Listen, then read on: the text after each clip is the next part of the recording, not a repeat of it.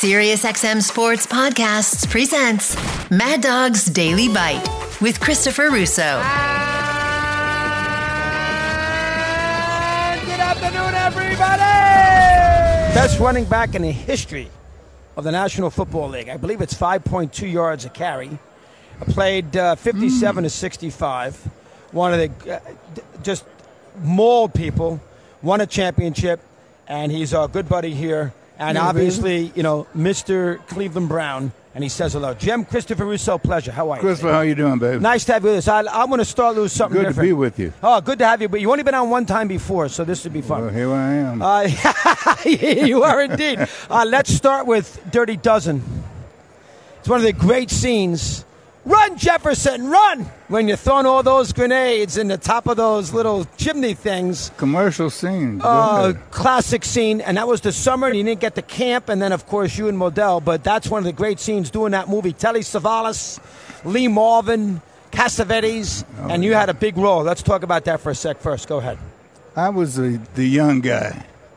I was a football player, you know, they looked at me like they had to take care of me, and I, wa- I succumbed to that and had a great time doing the film. It was the greatest film I ever did. And, uh, you know, the guys that were on on the set were unbelievable. You know, so all I can say are good things about it. That was a great scene, though, because it showed your running ability and you dropping those little grenades. Well, well, you picked up on it because it was very commercial because I was a football player, right? So then now I can put a thing in my hand and run. That's a good point, like a football, right? Yeah, like I, like I'm on the football field, you know. So And they use that as they use that as the promo for the movie, which I didn't realize. That scene with you running back to the set. They did. Well, They nailed didn't You got, you got shot. it either. You got shot at the end. Right? It was right Oh, before yeah, you finished. Did, did, did this wiggle and hit the cobblestone and slid, and then we did it in one take. Once, well, I wouldn't expect. I didn't twenty. want to fall I didn't expect twenty. on that cobblestone. I didn't want to fall. Now, you announced your retirement after the Packer Brown game, right, in Green Bay? Uh, after you lost the championship game in 65. Were you going to come back? I know you missed camp and they fined you. What was the serious? Would you have played in 66 if they could have figured it out and let you do the movie and come back late? How'd that work as far as your career is concerned with Cleveland, with the Yeah, film? well, you do your homework. Actually, there was an outside chance I would come back if their attitude was correct. But I felt that their attitude was not correct, and I knew my contract did not. I would not hurt because of my contract. You know, I was within my rights, and they didn't treat me as if I was in my rights. I'm not complaining about them, but there was an outside chance I would have come back, but I didn't. yeah, because And I'm I- glad I didn't. You're glad you didn't. So you had played plenty. Uh, you're the greatest lacrosse player of all time. Uh, Manhasset High School back in the early 50s. You love, and Belichick. You know, Belichick loves lacrosse too. You know Belichick. Absolutely. Do I he's a- know him? I spent 40 minutes with him last night. Oh, you did. So you know Belichick better than anybody, but you love lacrosse. What what drew you to lacrosse in Long Island in the late 40s, early 50s? It's an indigenous, the indigenous sport with the Indians on uh, the American shores. Uh, it has a tremendous history. There's a thing called box lacrosse. And I was fortunate enough to be in Syracuse where lacrosse was big. And I took it up and I would go to the reservations and play with the Indians. And uh, I got a chance to learn about the history and to deal with how important lacrosse was in their history because instead of fighting certain kind of wars, they played a lacrosse game, which I thought was unbelievable. So, and you have to love it to play it because it wasn't popular. You know, you didn't hear that much about it. So you did not play in high school, Jim? I thought you did. You did not no, play? I did play in Oh, high you school. did play in oh, absolutely. Junior high too. Junior high, too. Yeah, I had a great background in lacrosse. You know, because I, I went to uh, schools in Manhasset, Long Island. I know that, yep. So that was a hotbed of. Uh, I lived in. Syosset, so I know. Oh, okay. Uh, so I'm you familiar know- with it. Then you know about Sewanhaka. Oh, I sure do. Yes, Yeah, I do. They I were, know. the, they were the cream of the crop at that time. They were always great in lacrosse. So That's I'm, right. that's why. Uh, that's why you know you, you in Long Island history. You're one of the great lacrosse players of all time. Our first championship game, 57-7. You and I have discussed that. The Lions beat the Browns, 1957. You said that game really It was a, a it was an alarming defeat, and I don't even think uh, Bobby Layne played in that game for Detroit. And the, and the Brownies in your rookie year got killed. Talk about that for a sec. Go ahead. We were over our heads. were you really? Wow. yeah, we were over our heads. I think uh, they uh, were better coached and ready to play the game. I don't think we were ready to play that game. Hmm. And uh, it, it, was one of the poorest performances that uh, a Cleveland Browns team ever had when I was there. And uh, I just want to be honest about it. We were never really competitive in the game. Never were, and that's Otto Graham had left, so Otto was not there. Yeah, Otto was not the quarterback. Uh, Otto, Otto was not there. Uh, you know, it's funny. The next year in '58, we all talk about Colts and Giants in the Classic. The Giants had to beat you guys two times to Yeah. make sure they got a chance at the Colts. And Summerall makes that unbelievable kick in the snow, That's right. It was 49. 49 yards, whatever it was. Yeah. Reminds you a lot of the Vinatieri kick a few years ago for the uh, for Belichick. You're on the sideline there at Yankee Stadium. It's late in the year. They need to beat you to create the tie. Yeah. And he makes the long kick. What were you thinking about watching that play? That, that we were snake bitten. Snake bitten. because that, then you played to the next week. Because, you know, just to be able to kick that kind of uh, distance at that time, you know, it was almost unheard of. And under that kind of pressure. So you got to give them credit for it. And in the snowstorm. That's not fair. Um, you were the feature back for eight years and the best running back in football for eight years. And every defense, when they played the Browns, their number one job is to basically pound Jim Brown. And you dealt with that for eight years. How'd you do it? Uh, was it eight years? Nine years. Nine years, 57 to 65. It's okay. no yeah, nine years. I apologize. That's yes. the first mistake you made. you were doing great. yeah, I did. I did. But I had the years right. I just didn't add right. Yeah, that's right. That's right. Now, what was your question? The question is the pounding you took, being the the guy that they had to stop year after year. Phil, well, look, on that. a part of your greatness is your ability to be the one that they all want to stop. The ego that it takes to be really good is big. And I like the fact that they thought enough of me to set up special defenses. In fact, before the game, I would trot in front of their bench with the attitude that this is what you're going to have to face, my brother. And so you play football not to get rid of physicality. You become a physical fool if you have that kind of attitude. All the great football players I knew, they loved contact. The ones that shied away from contact, they were not, they didn't have the greatness. So if I wanted to play tiddlywinks, I'd be playing tiddlywinks. But I was a marked man because I was good. And you love the contact. And I love the contact. I love the fact that it was. A, I love overcoming those defenses. I love the whole thing because it was like when I walked in a room. Sometimes even my own players would give me a certain kind of respect. And respect is a is a big word. It's a great word, and I knew I was respected by our opponents. Uh, who was uh, Nitschke, Butkus, uh, Joe Schmidt? Give me the guy that linebacker wise uh, could good could give as well as take. You got a guy top Joe? Schmidt, Detroit. Tough, tough player. Yeah. Now, who I'll tell you the celebrity guy who was a good good football player, and he was in New York, the big market there. Sam, Huff, good football player. Yeah. You know that, right? Oh, I sure do. Yeah. Yeah, Sam uh, was smart. So you got to be careful when you start dealing with the physical part of it because you got to be smart with it. Otherwise, they use it against you. Right, exactly right. You know, so Sam was very bright, and he made it very difficult because he was bright. Interesting. He didn't hit that hard, but he was always in the right spot. Interesting. So smartest. Did you enjoy running around people or running through people? I enjoyed the results of whatever I did. But I was a physical individual, and I was a person that studied every drop of blood I could find. And I wanted to be the guy that you would be afraid to of his physicality and you'd be in awe of his mentality. So all this, I'm you with see you. all this ego stuff. No, I get it. The combination of having brains and having And- the physicality and- makes yeah. you an all-time great. That's right.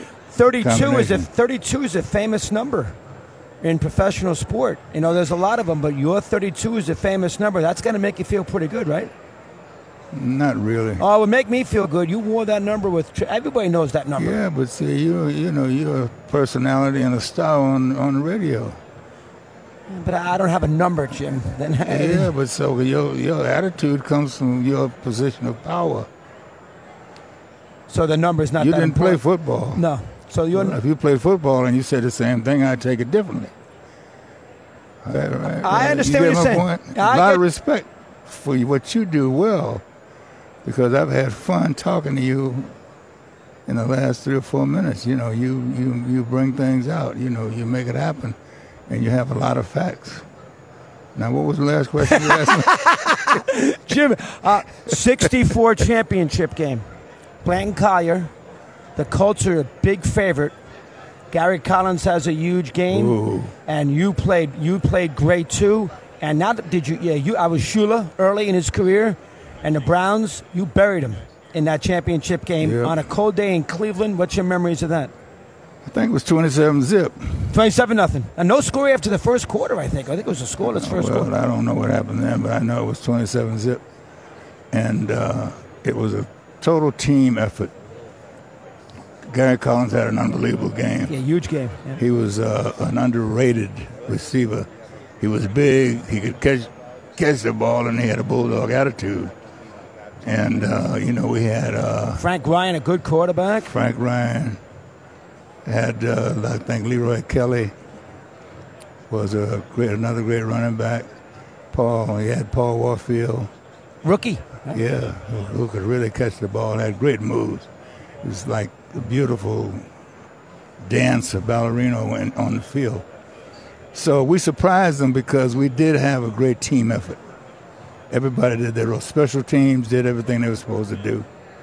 And we were like, what, three touchdowns underdog. Ah, you're a huge underdog in the game. Yeah, nobody huge. thought we could do anything. It was, was my greatest uh, thrill as far as uh, Greatest football. uh, but, but I have to be win that championship Yeah, game.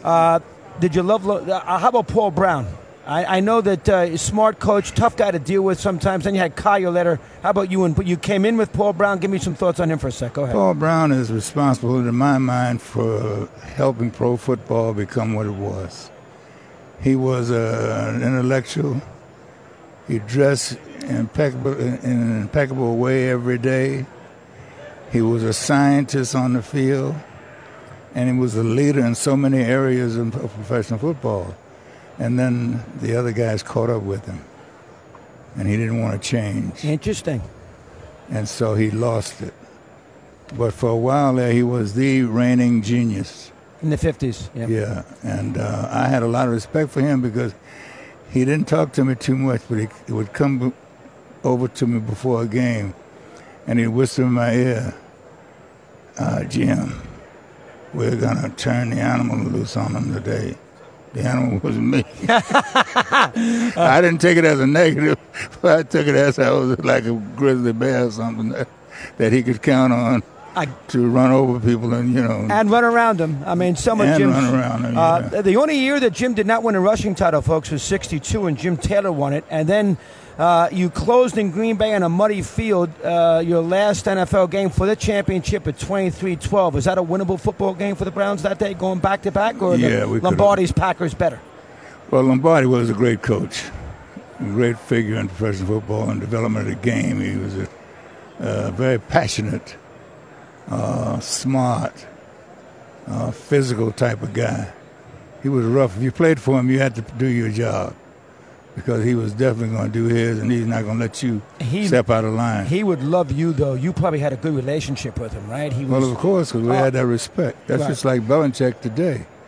You know, when you look at uh, who I respect, I, I, I respect respect Mr. Belichick as much as I respect anybody in life. He wins and he goes about it the right way. But that Yeah. championship game, you, you could you have won that game? Your last ever game in the NFL? Yeah, we could have won it. we got a little soft. The weather, I think, was kind of bad. Yeah, bad. And Hornung had a big game. Right? Yeah, Paul had a good, big game.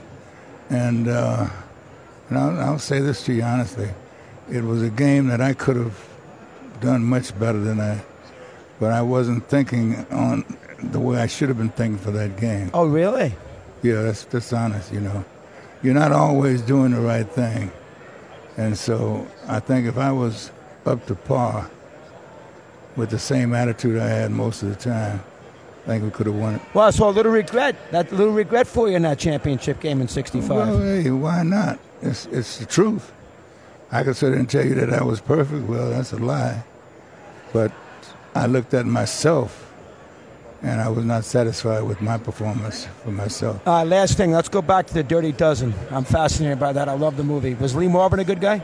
Great guy, He was. great actor, great leader. No one else could have handled a dirty dozen like he did. Oh, he was a great commander. Uh, yeah. Uh, Savalas, good guy. Yeah, Telly was a good guy. Liked, liked to gamble. Oh, he did. Oh, Different. different. Um, uh, how, uh, I'm trying to think who uh, Cassavetes. John Cassavetes. Give me a little rundown on him. He's a crazy genius. He's like very bright, but always pulling stunts and always thinking, and became a real fine director. Yeah, it was was uh, Bronson in that movie too. Yeah, Charlie Bronson. That was early in Oh, his career, right? Give me a little rundown on him. Well, if you take a guy and you shape him perfectly, no fat on him, you didn't bend over at all, he didn't say too many words. Most people were afraid of him. Not you, not you. Well, no, because I wasn't. I understood him and I know what to do. I stayed away. How long did it take you to film that movie? we went over uh, our time, and it was about six months, I think. Oh, really? Six months. Yeah. All right, let's talk about uh, Halogen TV uh, and all the good things you do there, Top Golf, and all those things. Go ahead, fill me in. Well, Top Golf is going to be something we're going to raise some money for Amer-I-Can the Amer-I-Can program. That is my charity, Good for you. and uh, it's a educational charity that deals with life management skills, the fundamentals that allow a person to take responsibility for themselves. And it's the charity that I chose because what you want to do is empower people to take responsibility for their own actions. Too many excuses out there. And so uh, that's mainly what we do, my wife and I. We uh, have relationships across the country. We have a lot of celebrities that work with us. And uh, we deal with a lot of contracts with, you know, the states that we go into. And it's been very successful. A lot of our graduates have gone on to do great things. Top five or six players in the history of football. Rice. Forget the quarterbacks. Uh, LT. I guess I got to put Butkus in there. Put Peyton in there. You're number one. Well, I thank you very Ah, much. you are, and I didn't even see you play. Well, I thank you very much. But you are uh, you you are probably the best player non-quarterback in the history of the National Football League. Well, I'm glad you said. I'm glad you said non-quarterback, because that is a special position. And to say you're better than a quarterback I can't do that. would be crazy. I can't. It's not fair. well, I can't either. That's why I'm, I'm calling you because you're smart. Uh, what running back did you enjoy watching play after your career? Oh man, I, There's a uh, lot of them. Is there one guy that kind of reminded you a little uh, of you, like Peyton? Now you've asked me two questions. Yeah, I know. Yeah, I'm having fun with it. Go. No, Peyton was a, a warrior. He was a warrior. He wasn't too large. He fought for every inch. Totally, total soldier. But the guy I liked only played three or four years. That was uh, Gale Sayers. Yeah, fun, fun to watch. Yeah. That long stride that he had, boy, he could cut on a dime after a 12 foot sprint. You know, and I, one thing I'd like to say, I'm glad you brought that up. There are no two running backs that's alike. So you, it's hard to compare them. But what you can do, if you're smart, you can see what each one has that's unique to his ability and the results that he gets when he runs the ball. And we all get along because we know who we are. I have no problem when we get when running backs get together. They give all the respect in the world where they should give it. And Ernie Davis could have been in that level too if he didn't get sick. You know who that was, Ernie Uh, Davis? if I don't, I shouldn't be doing talk shows. Of course, well, I you're Ernie doing a Davis. hell of a job. Ernie Davis, poor Ernie You know Davis. Ernie Davis. 62 had leukemia. He's drafted by Yep. the Browns. Yeah. Great to see you. Thank you, baby. Want more Chris Russo? Listen to Mad Dog Unleashed weekdays from 3 to 6 p.m. Eastern on Mad Dog Sports Radio, Sirius XM Channel 82. Mad Dog's Daily Bite is part of the SiriusXM Sports Podcast Network. If you've enjoyed this episode and want to hear more, please give a five star rating and leave a review. Subscribe today wherever you stream your podcasts.